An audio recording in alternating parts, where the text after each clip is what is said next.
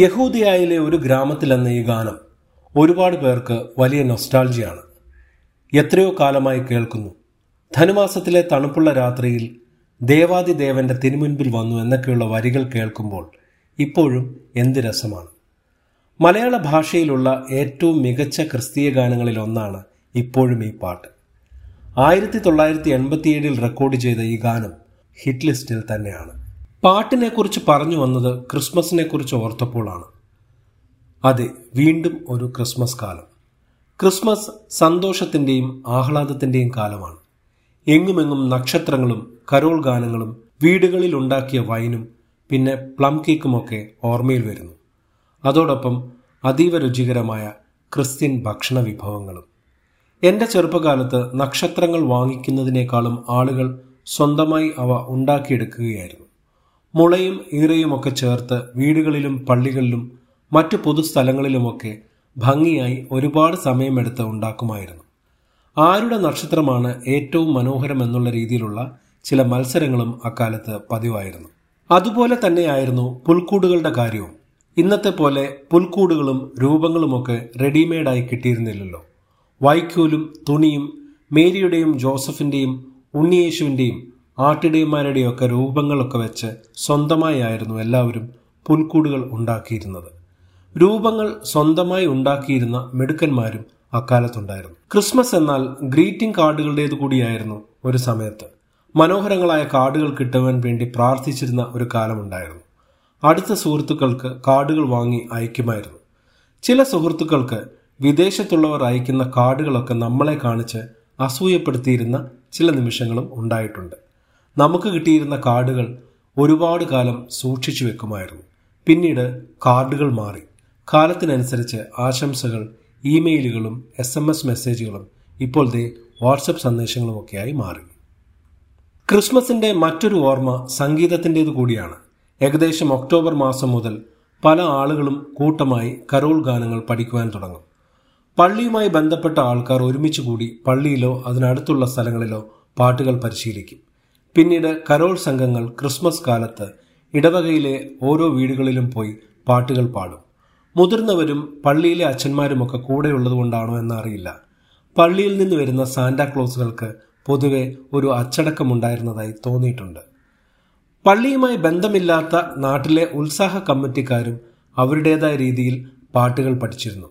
മിക്കവാറും ചെറുപ്പക്കാരോ ചെറിയ കുട്ടികളുടെ സംഘങ്ങളോ ആയിരിക്കും അത്. കരോളിലൂടെ കിട്ടുന്ന സാമ്പത്തിക ലാഭമാണ് അവരുടെ പ്രതീക്ഷ. ഓരോ വീടുകളിലും കയറി ഇറങ്ങി പാട്ടുകൾ മുഴുവൻ വീട്ടുകാർക്ക് തൃപ്തിയാകുന്നതുവരെ പാടി അവർ കൊടുക്കുന്ന പണവും വാങ്ങി ഈ സംഘങ്ങൾ പോകും. ചില ഗൾഫുകാർ അവധിക്ക് വന്നിട്ടുള്ള വീടുകളിൽ ഉറച്ച ശബ്ദത്തോടെ പാടും. ചിലപ്പോൾ 2 പാട്ടുകൾ വരെയൊക്കെ പാടും. നല്ല പാട്ടുകളും പാട്ടിൻ്റെ എണ്ണവും സംഭാവനയുമായി നേരിട്ട് ബന്ധപ്പെട്ടിട്ടുള്ളതുകൊണ്ടാണിത്. മിക്കവാറും കൊട്ടിപ്പാടാൻ ഉപയോഗിക്കുന്ന ഡ്രംസൊക്കെ വാടകയ്ക്കെടുത്തായിരിക്കും ഇവർ വരുന്നത്. പള്ളി സംഘത്തിലെ കരോളിന് വിപരീതമായി ഇവരുടെ ക്രിസ്മസ് പപ്പ അല്ലെങ്കിൽ സാന്റാക്ലോസ് സ്റ്റൈലായി ഡാൻസ് ചെയ്യുന്നവരൊക്കെ ആയിരിക്കും. തലേണയൊക്കെ വെച്ച് കെട്ടി ചില മെലിഞ്ഞ സാന്റാക്ലോസ്മാരെയും അക്കാലത്ത് കണ്ടതോർക്കുന്നു. പിരിവ് കൊടുക്കാൻ മനസ്സില്ലാത്ത ചില വീട്ടുകാർ ഈ കരോൾ സംഘം വരുമ്പോഴേ വീട്ടുകളിലെ ലൈറ്റൊക്കെ അണച്ച് ഇവിടെ ആരുമില്ല എന്ന ഭാവത്തിൽ കരോൾ സംഘത്തെ ഒഴിവാക്കാൻ ശ്രമിക്കാറുണ്ട്. ഇത് മനസ്സിലാക്കുന്ന കരോൾ സംഘം ഇവിടെ ആരുമില്ലെന്ന് തോന്നുന്നു, നമുക്ക് പോയേക്കാം എന്ന മട്ടിൽ ഉറക്ക പ്രഖ്യാപിച്ച് അവിടെ തന്നെ ഒളിച്ചിരിക്കും. വീട്ടുകാരാവട്ടെ കരോൾ സംഘം പോയെന്ന് തോന്നുന്നു, ഇനി ലൈറ്റ് ഇട്ടോളൂ എന്ന് പറയുമ്പോൾ സംഘം വീണ്ടും പുറത്തു വരികയും പാട്ട് തുടങ്ങുകയും ചെയ്യും. അമളി പറ്റിയ വീട്ടുകാർക്ക് പൈസ കൊടുക്കാതെ നിവൃത്തിയില്ലാതെയാകുന്നു.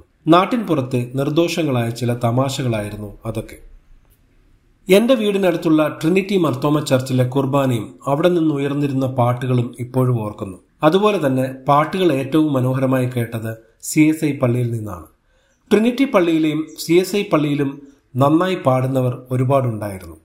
സുഹൃത്തുക്കളും അയൽക്കാരുമായിരുന്ന പലരും 2 പള്ളിയിലെയും ഗായക സംഘത്തിലുണ്ടായിരുന്നു. എറണാകുളത്തേക്ക് താമസം മാറ്റിയപ്പോഴാണ് നഗരത്തിൻ്റെ സ്മാർട്ട്നെസ് മനസ്സിലാക്കിയ ആദ്യത്തെ ക്രിസ്മസ് കാലം വന്നത്. കരോൾ സംഘം വീട്ടിൽ വന്ന പാട്ട് പാടുന്നതിന് പകരം പ്ലഗ് പോയിൻ്റാണ് ആദ്യം ചോദിക്കുക. അതിനുശേഷം ടേപ്പ് റെക്കോർഡർ അവിടെ പ്ലഗ് ചെയ്ത് ഓണാക്കി പാട്ട് കേൾപ്പിക്കും. പാട്ടുകൾ പാടാതെ ടേപ്പ് റെക്കോർഡറിനെ കൊണ്ട് പാടിച്ച് പ്രത്യേകിച്ച് അധ്വാനമൊന്നുമില്ലാത്ത കരോൾ പരിപാടികൾ. നഗരങ്ങളിലെ ചില രീതികൾ വിചിത്രമാണ്. എറണാകുളത്ത് വന്നപ്പോഴാണ് നമ്മൾ സ്നേഹിക്കുന്ന സാന്റാക്ലോസിനെ പാപ്പാഞ്ഞി എന്നാണ് ഇവിടെ വിളിക്കുന്നതെന്നും ഡിസംബർ 31-ാം തീയതി ഫോർട്ട് കൊച്ചി കടപ്പുറത്ത് ഈ പാപ്പാഞ്ഞിയെ മുഴുവനായി കത്തിക്കുമെന്നതും കേട്ടത്. പാപ്പാഞ്ഞിയെ കത്തിക്കുന്നത് ഒരു അത്ഭുതത്തോടെയാണ് ആദ്യം കേട്ടത്. ഇപ്പോഴും അത് ഉൾക്കൊള്ളാനായിട്ടില്ല. ഡിസംബർ മാസം സിനിമയെ സ്നേഹിക്കുന്നവർക്ക് സന്തോഷമുള്ള ക്രിസ്മസ് റിലീസിന്റെയും സമയമാണ്.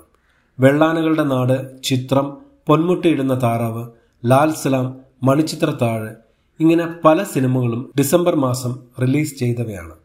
ചിത്രം സിനിമയൊക്കെ തിയേറ്ററിൽ കണ്ട് കരഞ്ഞുപോയ ഒരു ക്രിസ്മസ് കാലവും ഓർക്കുന്നുണ്ട്. ക്രിസ്മസ് കാലത്തുള്ള മറ്റു ഓർമ്മകൾ ഓഫീസിലെ ക്രിസ്മസ് ആഘോഷങ്ങളാണ്. വൈനും കേക്കുമൊക്കെയായി ആഘോഷങ്ങളുടെ ഒരു മുഴുവൻ ദിവസം. ക്രിസ്മസ് ഫ്രണ്ടിനെ തിരഞ്ഞെടുക്കുക, സമ്മാന പൊതികൾ കൈമാറുക, ഇതൊക്കെ രസമുള്ള പുതിയ അനുഭവങ്ങളായിരുന്നു. അപ്പാർട്ട്മെന്റുകളിൽ താമസിക്കുവാൻ തുടങ്ങിയ സമയത്താണ് ക്രിസ്മസ് ഏറ്റവും രസകരമായി തോന്നിയിരുന്നത്. ഒരുപാട് കുടുംബങ്ങളൊക്കെയുള്ള ഈ സ്ഥലങ്ങളിൽ ആഘോഷങ്ങളാവട്ടെ ദിവസങ്ങളോളം നീണ്ടു നിൽക്കും. എൻ്റെ കുട്ടികൾക്ക് ഏറ്റവും ഇഷ്ടമുള്ള ആഘോഷങ്ങളിലൊന്നാണ് ക്രിസ്മസ്. അദൃശ്യനായ സാന്റാക്ലോസ് അവർക്ക് ആഗ്രഹമുള്ള സമ്മാനങ്ങൾ കൃത്യമായി എത്തിച്ചിരുന്നത് കൊണ്ടാകണം ക്രിസ്മസിനോട് അവർക്ക് ഇത്ര ഇഷ്ടം. ആദ്യമൊക്കെ സാന്റാ കൊണ്ടുവരുന്ന സമ്മാനങ്ങൾ ഇഷ്ടപ്പെട്ടിരുന്ന അവൾ പിന്നീട് ഓപ്ഷൻസ് ഒക്കെ വെക്കാൻ തുടങ്ങി. കണ്ണടച്ച് ഉച്ചത്തിൽ അവളുടെ ആവശ്യങ്ങൾ പ്രാർത്ഥിക്കുവാൻ അവൾക്ക് വലിയ ഇഷ്ടമായിരുന്നു. ഇത് സാന്റാക്ലോസിന്റെ ജോലി വളരെ എളുപ്പമാക്കി. രണ്ടാമത്തെ മകൾക്ക് 3 വയസ്സായപ്പോൾ പതിവ് പരിപാടി തുടർന്നു. മുതിർന്ന ആൾ 10 വയസ്സായപ്പോൾ പ്രാർത്ഥന നിർത്തി. അനിയത്തിക്കുട്ടിക്ക് വേണ്ടി മാത്രം അവളും സാന്റാക്ലോസിനായി കാത്തിരിക്കുന്നത് വീണ്ടും തുടർന്നു. രണ്ടുപേരും മുതിർന്നതോടെ എന്താണെന്നറിയില്ല, വർഷങ്ങളോളം സമ്മാനങ്ങൾ കൃത്യമായി എത്തിച്ചിരുന്ന സാന്റാക്ലോസും പരിപാടി നിർത്തി. പക്ഷേ ഞങ്ങൾ അച്ഛനും അമ്മയും 2 മക്കളും കൂടി ക്രിസ്മസ് സുഹൃത്തിനെ തിരഞ്ഞെടുക്കുന്നതും സമ്മാനങ്ങൾ കൈമാറുന്നതുമൊക്കെയായി ഇപ്പോഴും ആഘോഷങ്ങൾ തുടരുന്നു. മറ്റൊരാൾക്ക് ഇഷ്ടപ്പെടുന്നത് എന്താണെന്ന് മനസ്സിലാക്കി സമ്മാനങ്ങൾ തിരഞ്ഞെടുക്കുക അത്ര എളുപ്പമല്ല. കിട്ടിയ സമ്മാനം ഇഷ്ടപ്പെട്ടതല്ലെങ്കിൽ കൂടി സന്തോഷത്തോടെ സ്വീകരിക്കുന്നതും അത്ര എളുപ്പമല്ല. ചില ആഘോഷങ്ങൾ നമ്മെ പഠിപ്പിക്കുന്നത് ഇങ്ങനെയുള്ള വലിയ പാഠങ്ങളും കൂടിയാണ്.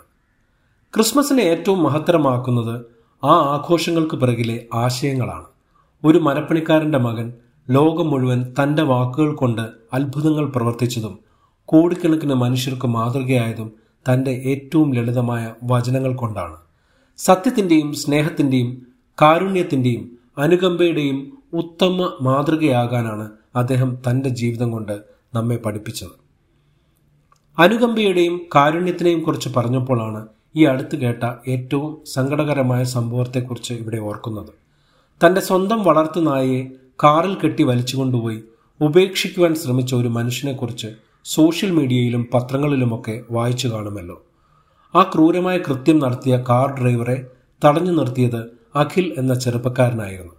അഖിൽ മറ്റാർക്കു വേണ്ടി ആശുപത്രിയിലേക്ക് പോകുന്ന വഴിയാണ് ഈ സംഭവം കാണുന്നത്.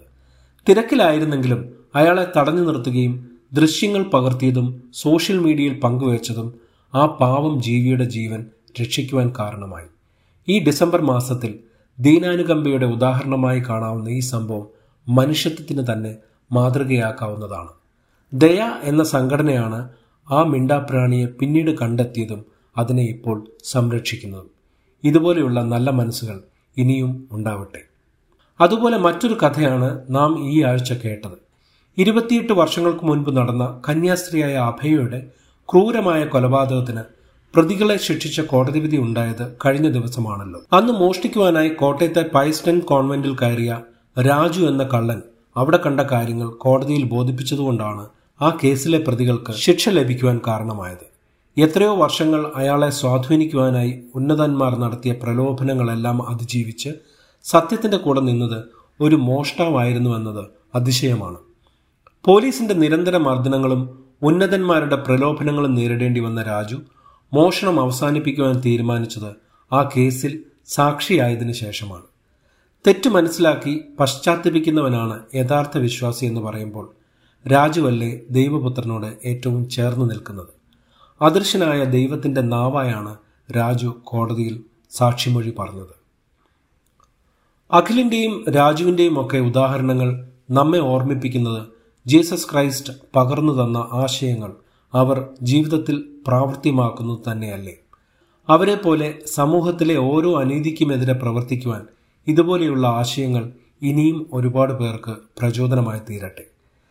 ദൈവപുത്രൻ്റെ ജന്മദിനാഘോഷങ്ങൾ പോലെ എല്ലായ്പ്പോഴും സന്തോഷമായി ജീവിക്കുവാൻ എല്ലാവർക്കും ഇടവരട്ടെ എന്ന് നമുക്ക് ആശിക്കാം. ക്രിസ്മസ് കാലത്തെക്കുറിച്ച് ഓർക്കുമ്പോൾ നാട്ടിലെ CSI പള്ളിയിൽ പാട്ടുപാടാൻ പോയിരുന്ന സുഹൃത്തുക്കളെക്കുറിച്ചും അയൽക്കാരെക്കുറിച്ചുമെല്ലാം പറഞ്ഞിരുന്നല്ലോ. അക്കൂട്ടത്തിലെ മിടുക്കിയായിരുന്ന ഒരു പെൺകുട്ടി വെള്ളയുടുപ്പൊക്കെ ഇട്ട് സഹോദരനോടൊപ്പം പള്ളിയിൽ പോയിരുന്ന കാര്യം ഓർമ്മയുണ്ടെന്ന് കാണുമ്പോഴൊക്കെ അവരോട് പറയാറുണ്ടായിരുന്നു. അനിത എന്ന ചെറിയ പെൺകുട്ടി ഇന്ന് എൻ്റെ അടുത്ത സുഹൃത്ത് റബിയുടെ ഭാര്യയും 2 ആൺകുട്ടികളുടെ അമ്മയുമാണ്. അനിത റബി ആലപിച്ച ഒരു കരോൾ ഗാനത്തോടെ ഈ എപ്പിസോഡ് ഇവിടെ പൂർണ്ണമാകുന്നു. എല്ലാവർക്കും സന്തോഷപ്രദമായ ക്രിസ്മസ് ആശംസകൾ.